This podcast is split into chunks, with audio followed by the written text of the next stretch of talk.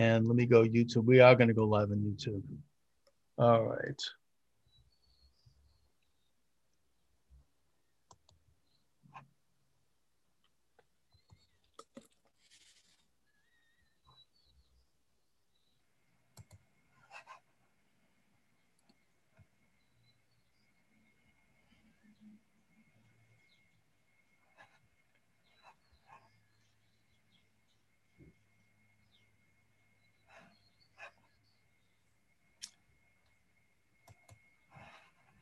And welcome to the program. Charles Moscowitz here, Monday through Friday, 12 noon to 1 p.m.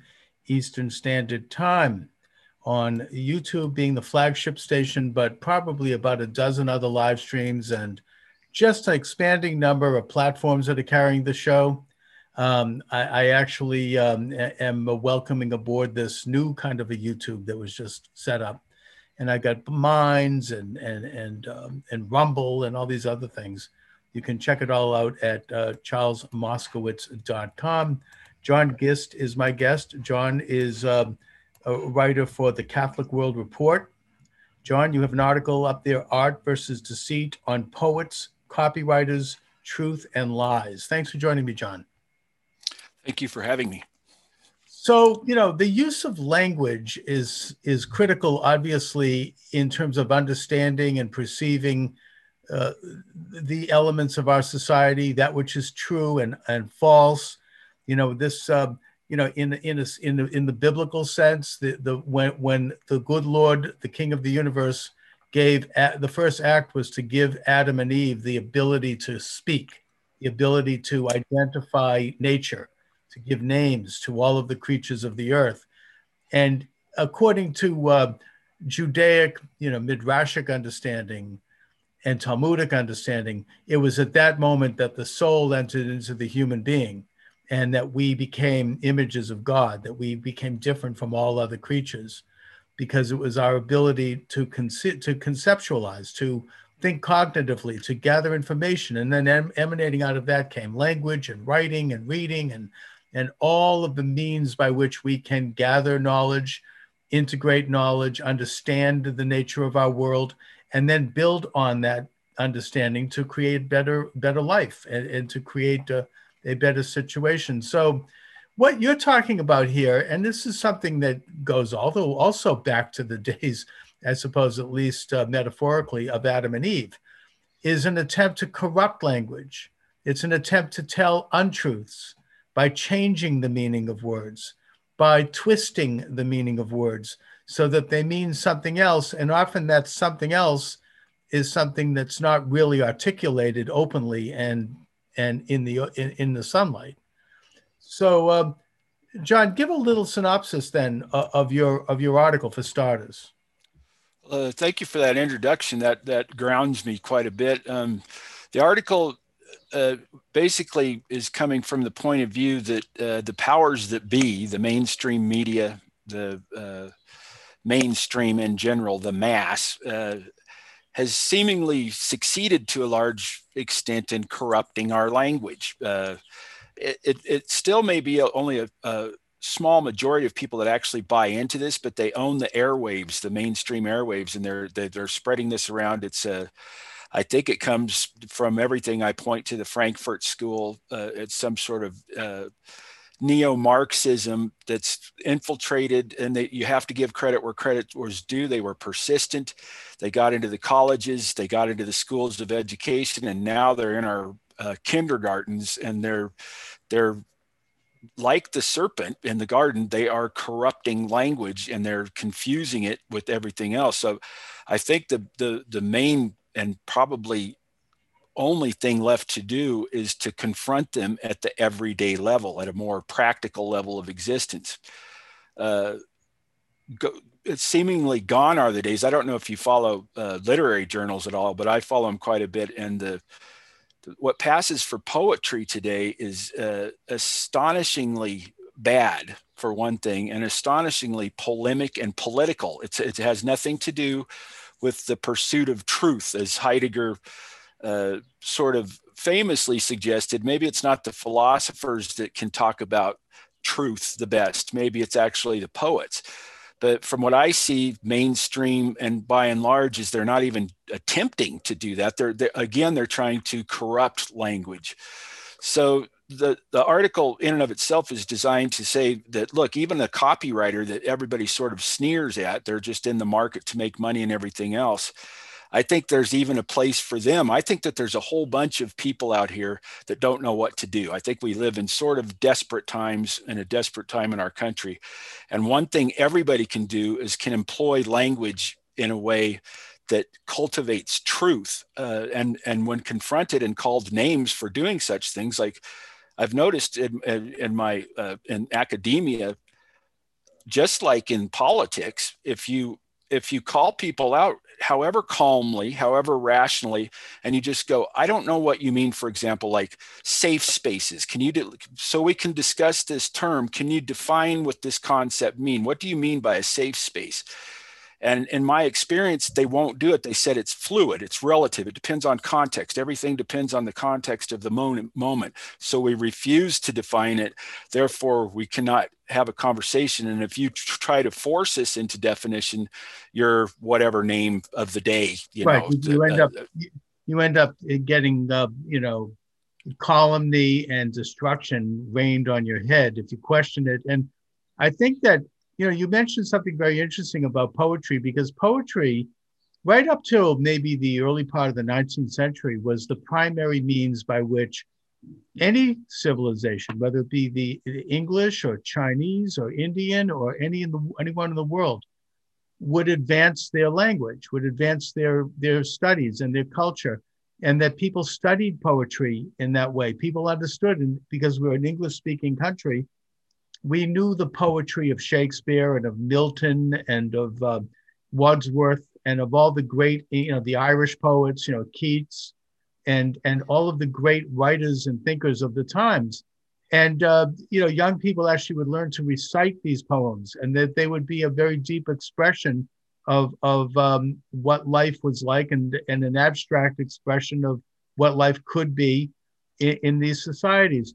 And I mean, it was somewhat replaced in the 19th century by the development of the novel, but that still was also a very edifying institution, the development of the great novel, like Cervantes and um, and other and Victor Hugo and other writers, and and this again was in in whatever language was the language of any given land, and now pretty much those great writers and the great poets they've been banished from the educational system. And they've been replaced by really mediocre, if not trivial, um, you know, polemic poetry. And, and in a sense, it's a maybe a, a, a, a microcosmic reflection of what's generally happened in our education system, which is that cognitive learning and cognitive independent thinking has been replaced by, by propaganda and behaviorism you know the idea that every that school is to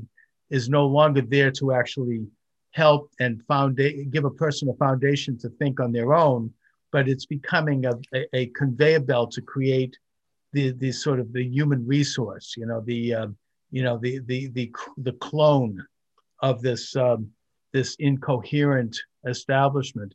Now you mentioned the business about asking them to define what they mean by safe space you know that that kind of also goes to this sort of relativistic um, view that whatever you know th- that there is no such thing as anything that can be identified. Everything is whatever you think it is. If you think it's this if you think it's that you can change your thinking on any given day on any given moment because you are this are the locus the loci of reality that you whatever is real to you is real and that therefore if someone questions that they are you know somehow you know backward and and bigoted and and ignorant and uh, you know that that they're not in tune with the fact that everything is subjective. There is no such thing as the ability to identify objective truths whether it be concrete truths or abstract truths. Everything is whatever you think it is whatever you say it is. There is no moral understanding that we can discover. It's all whatever you know one wants to fashion at any given time. that's the main ethos that we're talking about right now, I think. Uh, I, I, I agree, and, and and at base, it's nihilism defined, right? It's a, uh, it's the notion that there are no truths. The, the the universe is utterly meaningless. It's uh, it's without meaning and it's without anything. It's just it just is. And the, I mean, it's very Nietzschean. I mean, Nietzsche can be blamed for a lot of things, and this is one of them. Is he more or less go, goes out and says that in uh, uh, the Will to Power, which was published after he was dead, but he does. He has this little fable where there was this clever little animal that invents knowledge in a meaningless universe, and the best thing you can ever do is create meaning for yourself and impose it upon this meaninglessness. The irony, of course, is that you're each one of us is a completely finite being so our the meaning we impose is fleeting at best and uh, senseless at worst and it's just this nightmare. But this has become mainstream now. People really they, they don't think that there's any such thing as a human essence. I mean we were anchored in time from ancient time up till probably you're right around uh, somewhere there were others before Nietzsche, but he was the really a big, a big cornerstone of, of just throwing this uh, the 20th century in our faces. That we've bought into this idea that we are gods is basically what this is suggesting is each one of us is a mini god and if you uh, criticize that or say no we're just humans you know we're, we're, we, there is something special about it like you say we have language and language can cultivate god's creation. That's that's the old story. That's that's no longer vogue though. Now we all create our cultivate our own creation even though they're all competing and they all cancel one another out and it's all ultimately nihilistic. And uh, it's at a sort of at a crisis point anymore that uh, uh, with the, this administration and the, that is just doing completely absurd absurd things. I mean uh, i don't want to go too off off topic here because it, it all does have to do with language but the things they're doing critical theory is at base is is also nihilistic in the sense that and it eats itself because it claims it's philosophical in its approach but then it, it says reason is a tool of the oppressor. And and you can't be philosophical and not use reason at one time. You, you uh, sooner or later this all has to implode. That's the only uh, that's the only out possible outcome at this point i think so if we want to hurry that along each of us, I think, has a responsibility to speak truth. And by that, I mean what we say and what we conceive has to have some sort of correspondence with the objective reality. It's, it's a communication between subjective and objective. It's not purely subjective. If, if, if, if, if it was purely subjective, you could, uh, where some of our relationships with existence, we're not, we don't exist on our own. We're not self subsisting. We're not gods. We have to have objective reality to function.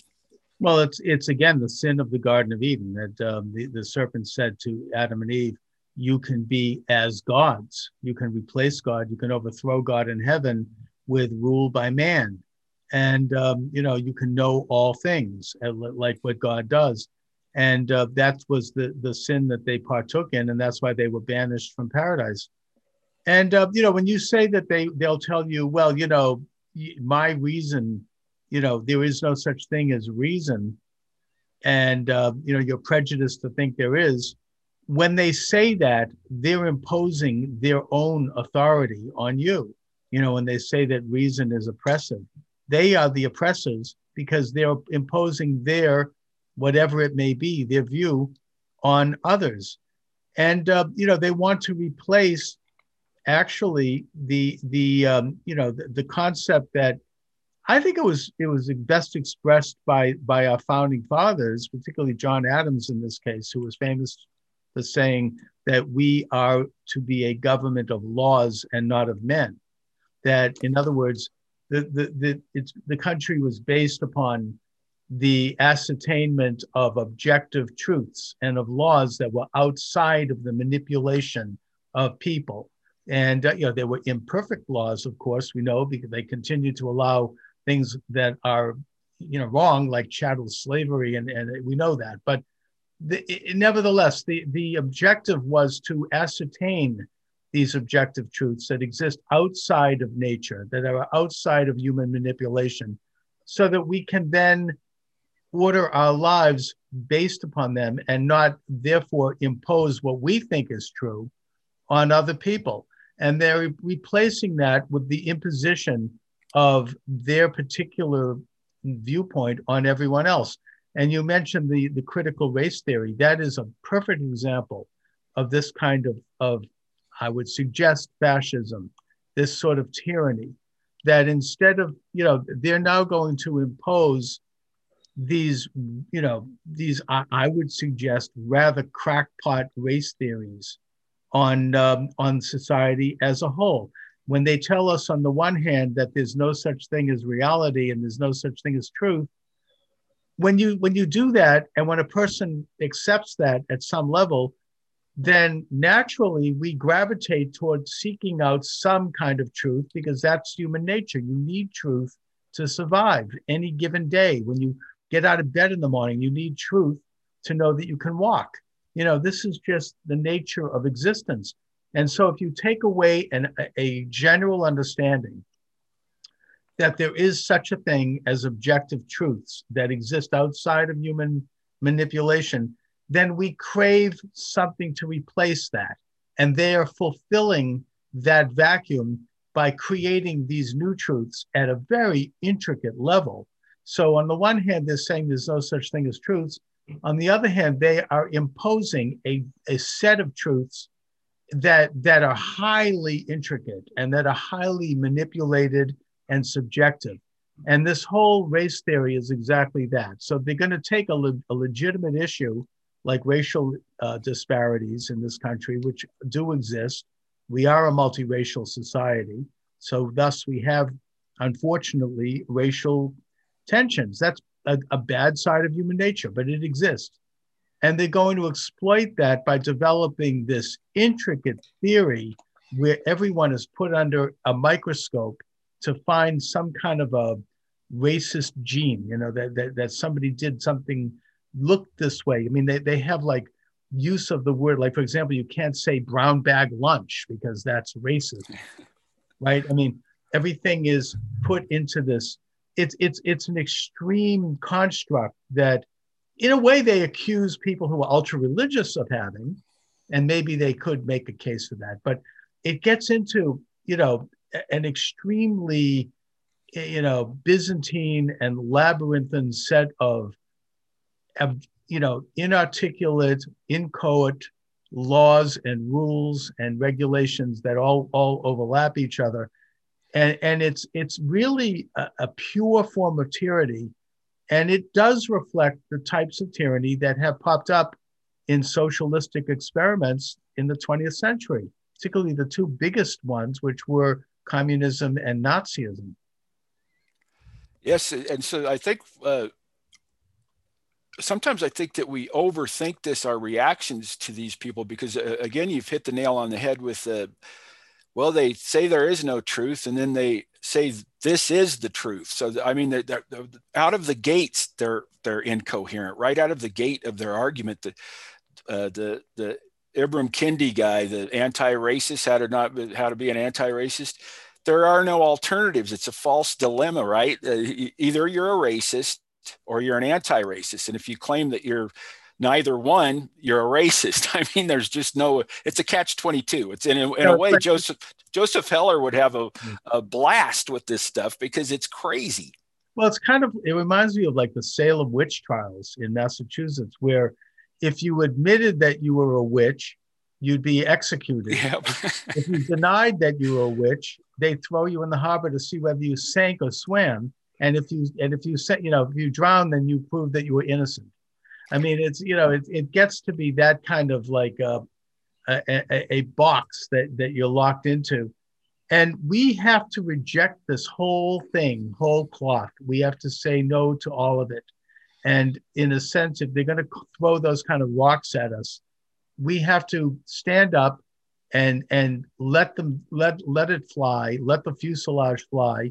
And the more people that are willing to stand up, in a way, they're diluting the actual meaning of things like racial disparity. And they're they're in the broader sense, they are sidestepping the actual question of which public policies and which philosophies were most damaging to people of color. I would suggest that those those philosophies were leftist philosophies, you know, that destroyed and damaged the black family, that damaged black entrepreneurialism, that damaged the black faith and the black religion, that damaged black education. I would turn the tables on them and say, let's open the talk up and take a look at what actually is racist in this country. Who was supporting, who, for example, was turning a blind eye last summer to gangs of people who were going into many black neighborhoods and predominantly neighborhoods of color and looting black businesses, burning black neighborhoods, the rise of murder in black neighborhoods, particularly of even including of children. Who was turning a blind eye to that last summer? The racists, mainly the same people who are pushing this agenda on everybody and creating this informal tyranny. And this, it's all about see if when it, when you strip everything away and you say there's no objective truth, there's no inherent meaning in the universe, all that le- is left is a, all they really are after is power. They don't really care about racism. Uh, they just want to be the ones calling the shots and on the top of the heap. We're not the racists because we're controlling the narrative, basically. Uh, we've we've we've gotten a long ways away from thinking that progress is slow okay? Uh, freedom racism all this stuff we're a lot further forward than we were during the 60s even. I mean we've come along we, we the, the going is slow progress must be gradual. There is a good, as, as Thomas Aquinas would put it, there is the ultimate good, God. And we're to we're not, we're not gods. We're fallen, we're fallen creatures, but we have in our nature something of God that allows us to go gravitate towards the good if we'll only listen to the truth. And I think that's what poetry used to have in mind to a large extent. Even if you look at Homer, uh, who didn't have these uh, concepts, the same kind of concepts, he still had the, the notion of arete, excellence. So Achilles on the battlefield portrayed the whole notion of excellence, uh, and, and it was a striving for something that is outside of you, pulled out of you, even there by the gods. The excellence was a relationship right. with the gods. But now we've turned everything into a social experiment. We want to create utopia on earth, heaven on earth uh, Augustine warned of this, you know, pretty pretty well in City of God. You're not ever going to create a heaven on earth. You can only mitigate the, the problems with human nature and it's slow going and it's never ending but we, we tend to trudge forward especially in america yes we had slavery we also had a civil war to end slavery a lot of men died in the civil war to end slavery yes there was racism Yes, we had the civil rights movement. Yes, there's still problems, and we slowly trudge forward. You can't brainwash us. You can't tell us we have no human nature, and you're going to create it for us through a false, through a language that ha- doesn't correspond to reality at all. For example, the transgender dilemma that we're in. Uh, I think I, I still think people have common enough sense to realize that there are two genders, and if you if you let the boys running the girls' track meet. The boys are going to win the track meet. I, I, was watching the news last night, and uh, I think Joyner is the fastest female ever recorded. Mm-hmm. And uh, in 2019, I think they said something like 72 high school male students beat that surpassed that record. Those yeah. are those have to do with objective reality. We can't. You We're getting into a hot potato, obviously here, John, um, and you get into this again in your article here, published in the Catholic World Report, "Art versus Deceit" on poets, copywriters, truth, and lies. This is one of those subjects we have to tread carefully because now this is purged from YouTube. Um, so let's let's you know choose our words carefully. In this day and age, you can't talk about this, but yes, you know there are differences between men and women, physical differences. Not because one is better or worse than another. We're not. It's not that. It's just that men have a men, for example, generally have a stronger upper body strength, whereas women have a stronger mid to lower body strength for reasons that have to do with biology. And so you know that this is something to talk about this now is seen even you know even recently this was a given Now it's it's a, we're not allowed to mention the differences of the sexes. Now, I think that you know we were talking earlier about the changing of words and in order to scramble an objective understanding of reality. And you talked about the ancient Greek idea of logos, which is something that was embraced in uh, early Judaism through the translation of the Torah into Greek, the Septuagint, and then by Christianity in the form of St. John, the Gospel of, John. Um, and, and that it is essentially an ordering of the universe and an understanding of the reality of God's creation and of existence, and that there is both a, a balance, a dualism, maybe, I mean, somewhat, not in the hard sense, between the supernatural, the creator of the universe, and the created, the universe that the supernatural created. There's a moment, there's a point of demarcation there. And um, that this is being submerged by a blurring of the lines of that creation, that there is no difference between the most basic elements of that creation, that is the human male and female, which the book of Genesis does clearly state that men and women are equal. It says that that um, God created men and women in His image, not just men, but men and women. So that's that's a given. But once we know that and understand that, and that we are equal under the law, you recognize that there is differences, obviously, and yet to do that now is taboo. Um, I'm just, you know, I want to express because I actually don't have a lot of time today, so we're going to do another program. But I, I was talking yesterday with Michael Shaw, who is a regular guest of mine, and I actually his program does not run on YouTube. It's too controversial, so you have to see that on all of my other channels. But but one of the things we did say, and I think it's okay to get into it, is that I have a thought that the the transgender agenda, especially when it is being implemented on children, has to do with this idea of transhumanism. And the transhumanist theory, which is something that was very embraced by Jeffrey Epstein and was big at MIT. There was this professor there who had to resign uh, because of his affiliation with Epstein. And they used to have a website where they talked very extensively about this. And uh, there's a connection with that and also the Kurzweil Institute the idea being that that based on the Darwinian theory of evolution, they're going to create a new species, a superior species. And that's what evolution means to evolve, to become superior. There's no way around that. It's racist.